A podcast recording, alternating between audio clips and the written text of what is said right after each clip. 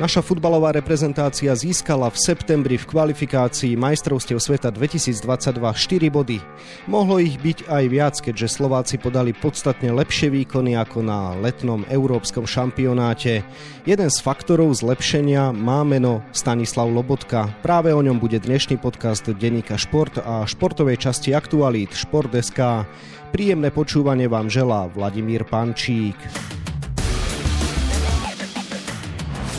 Netvrdíme to my, o dôležitosti prínosu Stanislava Lobotku sa zmienili aj jeho hviezdni spoluhráči Marek Hamšík či Milan Škriniar. O Trenčianskom odchovancovi budem dnes hovoriť s dlhoročným generálnym manažérom klubu spod Čákovho hradu, ktorý bol pri Lobotkových začiatkoch profesionálnej kariéry Robertovi Rybníčkovi. Želám pekný deň. Pekný deň prajem. Pán Rybníček, tak aj pookriala taká tá vaša trenčianská futbalová duša, keď ste videli, čo Stanko stváral, či už v Slovinsku, alebo proti Chorvátsku, ale konec koncov aj proti Cypru, kým neodstúpil zo zápasu pre zranenie? Tak keď sa na to pozrieme spätne, tak určite pookriala, pretože to ostatné obdobie Stano naozaj nemal úplne ideálne a keďže my vieme všetci o ňom na Slovensku dneska, aký je to hráč a aký je to futbalista v prípade optimálneho nastavenia a svojej výkonnosti, tak myslím si, že nie je pochyb o tom, že dnes sa, celá futbalová verejnosť teší z toho, že Stano sa vrátil naspäť a konec koncov sme to všetci mohli vidieť na aj výsledkoch alebo respektíve hre našej reprezentácie, kde teda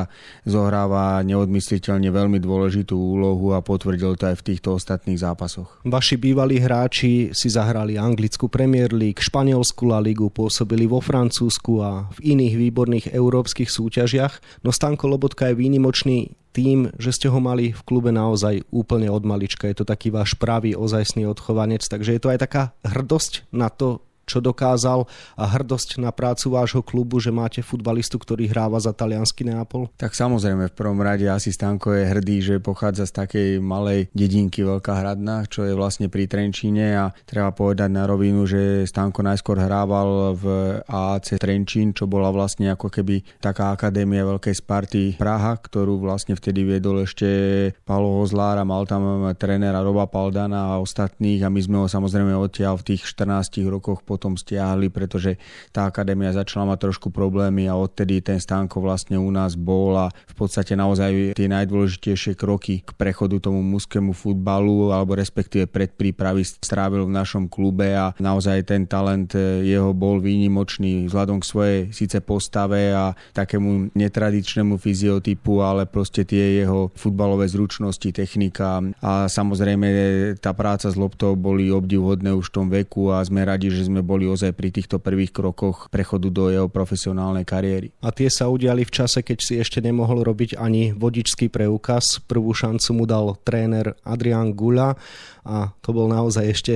tínedžer, takže ako si spomínate na tie jeho začiatky a tušili ste už vtedy, že to môže byť naozaj hráč pre taliansku série A? Tušili sme, že to je jeden z výnimočných talentov, ktorý keď zvládne ako keby to prechodové obdobie medzi tým dorasteneckým a mužským futbalom, čo je vždycky kľúčové pre mnohých hráčov, tak to môže byť zaujímavé do budúcna. Stano bol výnimočný aj tým, že on sa naozaj tým futbalom od malička zabával. Proste on mohol hrať proti komukoľvek a ja si pamätám jednu historku, keď sme boli na naozaj na turnaji v Rullo v Holandsku ešte po príchode teda nášho väčšinového akcionára sme sa hneď vybrali na taký turnaj a Stano išiel hrať v 16 rokoch proti Ajaxu, samozrejme Ačko, Bčko, to bol vtedy taký zmiešaný tým v rámci toho turnaja a ja si pamätám, jak sme cestovali na ten zápas a hovorím tak, čo Stanko, že dneska Ajax Amsterdam, čo to je akože výzva. On hovorí, hm, viete čo, mne je to tak jedno. Ja hrám proti všetkým a ja sa teším aj proti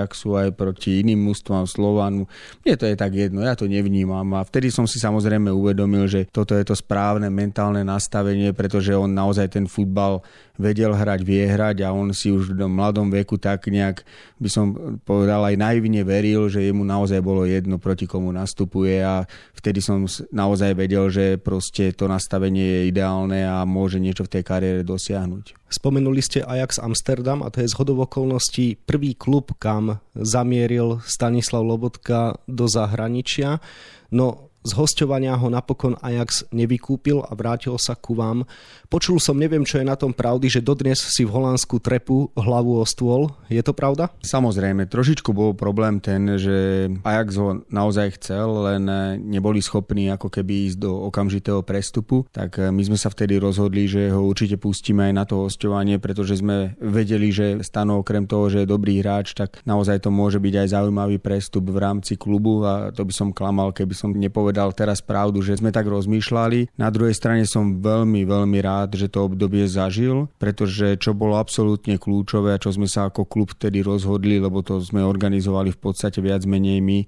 tak že sme ho umiestnili bývať do rodiny, čo bolo veľmi kľúčové. To znamená, že v tých 17 alebo 18 rokoch nešiel bývať hneď sám vo Veľkom Amsterdame, ale rozhodli sme sa, s klubom sme sa dohodli, že teda bude využívať e, služby rodiny, ktorá ho k sebe prijala a myslím si, že to bol veľmi kľúčový moment pre neho, pretože nie, že bol stále pod kontrolou a on sa aj naučil anglický jazyk, lebo naozaj veľmi dobre nevedel. Nadviazal si myslím veľmi úzky vzťah s tou rodinou a veľmi mu pomohli aj v tých ťažkých časoch. No a po tej futbalovej stránke všade aj v týchto veľkých kluboch je istým spôsobom trošku politika a bola aj za týmto, čo je nešťastie, ale s odstupom času si naozaj myslím, že môžu lutovať v Ajaxe, že tú opciu neuplatnili a ten prestup e, nespravili. Spomenuli ste, že zo začiatku ho trápila angličtina, to je aj odkaz možno smerom k tomu jeho pamätnému rozhovoru, keď prišiel do Ajaxu a sa ho pýtali domáci redaktori na pocity, tak on nevedel, ako sa povie po anglicky sen a povedal na miesto dream sen, čiže this is my sen and no it is realita. Samozrejme to tak trošku aj zľudovelo a konec koncov aj vy dnes máte mládežnický turnaj v Trenčine This is my sen cup, takže čo hovoríte možno aj na to, ako sa posunul aj v týchto veciach a aj na to, ako ste to trošku marketingovo využili. Naozaj nemáme len e, samozrejme turnaj This is my sen cup, ale máme aj This is my sen Academy a v podstate my sme to samozrejme s jeho zvolením e, trošičku si tak prisvojili a trošku aj skomercionalizovali tento fantastický podľa mňa vonton alebo výraz, ktorý proste Stano použil v danom rozhovore. A aj to potvrdzuje moje slova, ktoré som povedal pred chvíľou, že pre ňoho bolo naozaj kľúčové, že sa v tej rodine ocitol, že on sa s tými deťmi hral, proste, že s nimi pravidelne komunikoval, že bol vlastne donútený rozprávať, lebo keby bol sám na byte, tak je to trošku problematické okrem toho futbalového diania ešte aj v tom súkromnom živote si nachádzať ako keby tie možnosti možnosti tej konverzácie, čo bolo pre neho kľúčové a preto si myslím, že touto pamätnou vetou a týmto výrokom nielen pomohol sebe, ale sa aj trošku zviditeľnil, pomohol aj nášmu klubu, ktorý dneska pracuje a má to zaregistrované ako značku tento jeho výrok a myslím si, že doteraz aj po víťaznom zápase my používame v kabíne alebo teda hráči túto víťaznú pesničku alebo túto vetu, ktorá si myslím, že má veľký význam či už pre amústvo alebo pre mládežnické kategórii. Stanka som raz videl so šálom okolo krku, na ktorom bolo napísané This is my sen, tak je to možno aj taký dôkaz, že sa príliš neberie vážne. A zaujímavé je aj to, čo ste spomenuli v súvislosti s tým, že keď išiel hrať proti Ajaxu, tak to bral ako obyčajný zápas, čiže možno mu pomohla v kariére aj tak trochu tá jeho flegmatická povaha? Áno, na to som práve narážal, že proste Stano tak nejak vnútorne veril tým svojim danostiam futbalovým, že on e, naozaj každého súpera, ktorý bol zvučnejšieho mena, tak využil vo svoj prospech ešte väčšej zábavy, ešte väčšieho proste užitia si toho zápasu bez ohľadu na trému alebo teraz na nejaké veci, ktoré by mu zväzovali nohy. Proste nie, on si to užíval, on si užíval každý zápas a naozaj keď bol v top forme, tak e, na ňo bola radosť pozerať. Bol to ten element, ktorý vlastne rozdeloval tú hru v tom dobrom slova zmysle, v tomto prípade pre nás, pretože bol naozaj ten hráč, ktorý naozaj vedel strhnúť tých ostatných spoluhráčov, vedel dať tej hre tvára. Pri tom systéme, ktorý sme už vtedy my začali, že sme vlastne otvárali hru a všetko sme sa snažili hrať po zemi a všetko sme sa snažili hrať do nohy, tak e, bol absolútne kľúčový element, e, ktorý bol úžasným pojitkom pre e, celé mústvo a pre celú chémiu toho nastavenia aj tej víťaznej mentality. Keď sa vrátil z hostovania v Ajaxe Amsterdam, bol už skúsenejší, okamžite sa stal u vás lídrom a bolo jasné, že ho dlho neudržíte. Napokon prestúpil do dánskeho Norčielandu, odtiaľ do španielskej Celty Vigo a dnes je hráč Neapola. Čiže čo hovoríte na tú cestu, ktorú on písal a na to, ako sa mu teda podarilo v tej jeho kariére napredovať? Ja si myslím, že ona bola, je stále, by som povedal, absolútne ideálna, pretože síce on bol vo veľkom Ajaxe, ale veľa zápasov odohral aj za to B, kde mu to pomohlo trošku, aby zistil, čo je to v zahraničí. Potom si myslím, že prestúpil do veľmi, veľmi solidného klubu, aj keď nie známeho, ale ten Norčilen má tiež svoju nejakú filozofiu práce s mladými hráčmi a vývoja mladých hráčov. Aj tá liga bola pre ňoho nie až tak, by som povedal, kvalitatívne vysoká vzhľadom k tomu jeho veku, čiže on sa tam fantasticky etabloval. Aj keď na druhej strane musím povedať, že my sme s tým prestupom neboli úplne spokojní, pretože sme si už vtedy verili a vedeli sme, že jednoducho stanom má vyššiu hodnotu, ale nakoniec sme zariskovali, išli sme do toho aj s veľkými percentami z ďalšieho predaja a nakoniec to všetko tak fantasticky sadlo, že asi aj jemu to pomohlo, že tam dokázal naplno rozvinúť ten svoj talent, aby si ho všimla Celta Vigo a konec koncov aj z tej Celty Vigo, že skončil v Neapole, takže ten vývoj je ideálny, ale čo by som ešte spomenul, že pre ňo bolo veľmi kľúčové, že mal už niekoľko a nie málo štartov odohratých v Slovenskej lige a tomu strašne pomohlo na to, aby tá adaptácia v zahraničí bola jednoduchšia. Dnes už je to pár rokov, čo Trenčiansky klub opustil, takže už by ste mohli možno aj povedať konkrétne čísla, koľko ste na Stankovi zarobili? Áno, tak keď sa to takto celkovo nazbiera, tak si myslím, že to je veľmi zaujímavý balík a blíži sa to skoro k 5 miliónom eur, takže to je určite veľmi zaujímavé. Ja si myslím, že Stano je pre nás fantastický model toho, čo by sme chceli ako keby dosiahnuť s každým hráčom, ktorý u nás vyrastie. A podarilo sa to s Matúšom Berom v podstate tiež veľmi solidne. Podarilo sa to so Stanom Lobotkom a v podstate verím tomu, že sa to podarí aj s ďalšími hráčmi, ktorí budú mať takýto extrémny talent a budú sa v našom klube vyvíjať, lebo to dáva zmysel. Oni vlastne pomáhajú vývoju ďalších mladých talentov tým, že prispejú do tej klubovej kasy a ten klub je zase podstate spokojný a nadšený, že keďže toho hráča nejakým spôsobom e, vychoval, tak e, má za to aj spätnú väzbu toho, že môže pokračovať ďalej a môže rozvíjať svoju infraštruktúru a celú tú klubovú záležitosť. Takže si myslím, že to je ideálny model, ktorý nám so stanom vyšiel a verím tomu, že aj on je spokojný. Prezraďte, čo znamená suma takmer 5 miliónov eur v živote Trenčianského klubu. Je to jedna sezóna, dve, je to jedna tribúna vášho nového štadiona? Sú to asi, keď poviem tak, že približne dve sezóny naplno vykryté alebo respektíve vykryté do veľkej percentuálnej časti. A na druhej strane samozrejme sa to zbieralo po tých rokoch, takže to chodilo alebo chodí ešte stále po tranžách, ale v princípe je to jedno, proste je to úžasné, je to fantastické a my sa z toho stále tešíme, že nie len teda, že on priniesol túto čiastku do klubu, ale že naozaj aj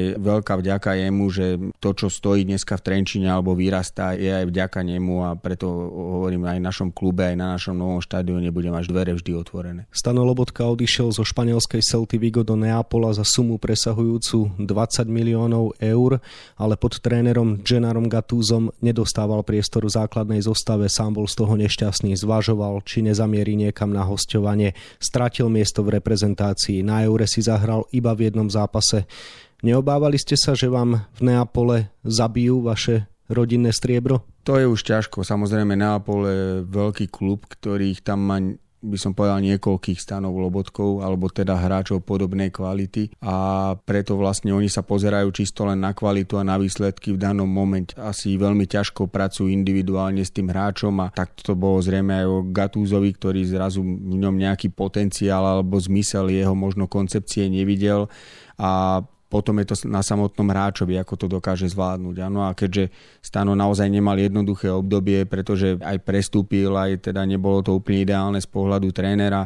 aj e, teda treba povedať úplne otvorene, že si musel plniť aj rodinné povinnosti, čo je samozrejme istým spôsobom ďalšia záťaž, že už nemyslí len na futbal, ale aj na rodinu, čo je samozrejme logické, tak to sú všetko nejaké vonkajšie vplyvy, ktoré pravdepodobne dosť aj eliminovali ten jeho športový výkon, respektíve pribrzdili, ale dneska je dôležité, že našiel znovu možnosť sám seba, našiel v prvom rade to, v čom je silný a samozrejme našiel aj spojenca, asi pravdepodobne v podobe Spaletyho, ktorý ktorý dneska mu ten zatiaľ priestor dáva a verím tomu, že toto zranenie, ktoré si privodil ten ostatný zápas, nebude vážnejšieho charakteru a bude ďalej pevnou súčasťou Neapola a potom si myslím, že bude aj veľmi výrazným prínosom pre slovenskú reprezentáciu. Ste ten hrdý tato, ktorý nevynechá v televízii žiaden zápas Neapola, aby mohol vidieť svoje rodinné striebro? Určite veľmi rád pozerám a samozrejme teraz ešte o to viac, pretože vidím, že Stano začal hrávať, ale ten Neapol ma zaujíma, pretože predtým tam bol aj Marek Hamšík a v podstate teraz je tam Stano Lobotka, takže je to pre nás atraktívny klub pre Slovákov a ešte raz ja mu veľmi držím palce a verím tomu, že už z tej základnej zostavy nevypadne a že možno dneska, takisto ako za ostatné roky roky Neapol neuveriteľne snaží o ten zisk e, toho majstrovského titulu, tak e, možno, že tento rok aj prispením stána sa to podarí a nemohla by to byť krajšia bodka nie len pre imič nášho klubu, ale aj pre neho samotného. Neapol je samozrejme fantastický klub, ale nie je to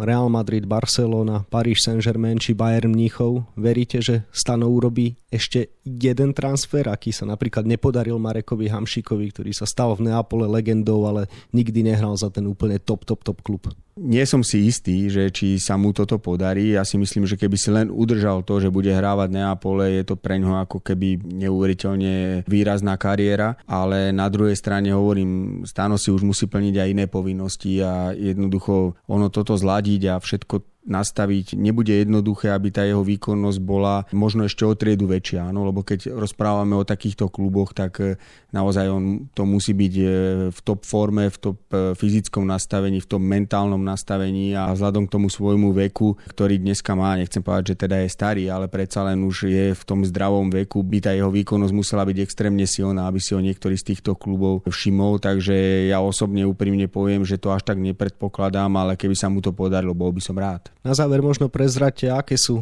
stretnutia dnes so Stanom, keď príde ako legenda Neapola počas voľných dní domov. Občas sa mu podarí navštíviť aj ligový zápas a počul som, že rád chodí teda aj do akadémie, ktorá nesie teda práve názov This is my sen. Sú veľmi zaujímavé, lebo ako naozaj, keď to porovnáme, keď Stano od nás odchádzal a teraz, tak je už z neho trošku vyzretejšia osobnosť, je vidieť, že už má niečo za sebou, tá komunikácia je iná a samozrejme ja som vždy rád, že sa zastaví, že keď potrebujeme niečo aj trošku spropagovať, aj niečo oprieť o jeho meno, tak nikdy s tým nemal a nemá problém, čo nás ako extrémne teší a samozrejme mám jednu krásnu ešte historku a dúfam, že sa Stano na mňa nenahneva. Keď bol naposledy u nás, tak som sa pýtal, to bolo asi pred rokom, že ako sa má, ako vlastne jeho rodina a on mi povedal, že celkom fajn, že už aj sestry rozoznám, takže je to super.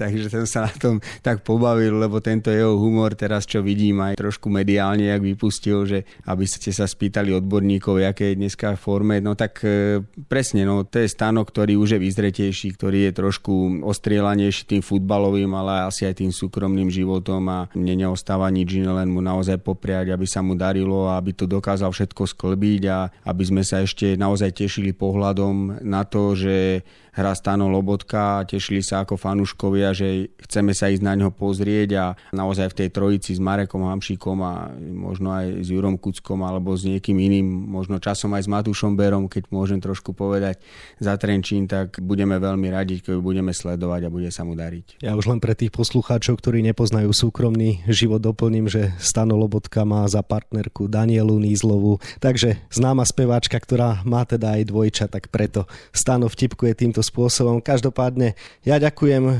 generálnemu manažerovi AS Trenčín Robertovi Rybničkovi, že si našiel čas a zavítal do našej redakcie. No a samozrejme ďakujem ešte raz za rozhovor a želám pekný deň. Ďakujem a želám všetkým poslucháčom taktiež pekný deň. Dovidenia. Príbeh Stanislava Lobotku budeme samozrejme ďalej sledovať a informovať o jeho výsledkoch a výkonoch na webe Športeska a takisto v denníku Šport. V jeho dnešnom vydaní si môžete prečítať aj tieto témy. 5-3, tak sa skončil zápas medzi futbalistami Dunajskej stredy a Slovana Bratislava počas reprezentačnej prestávky. Nie naše najúspešnejšie týmy posledných rokov si nezahrali v rámci prípravy, hovoríme o ich úspešnosti na prestupovom trhu.